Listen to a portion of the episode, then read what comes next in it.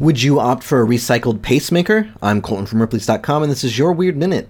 Believe it or not, doctors knew they could stimulate heartbeats using electrical inputs as far back as eighteen eighty-nine. But it was Mark C. Lidwell that proved the artificial pacemaker's effectiveness in nineteen twenty-six when he successfully revived a stillborn fetus with the device.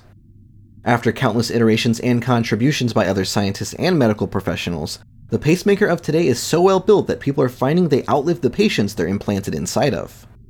The modern pacemaker is tightly sealed with a battery that can last several lifetimes. Morticians often remove them in a simple procedure if someone is going to be cremated. This removal has led some groups to actually rehome the pacemakers in patients living in countries where the medical technology is too expensive or otherwise unavailable to them. The devices are sterilized and reimplanted in a second patient.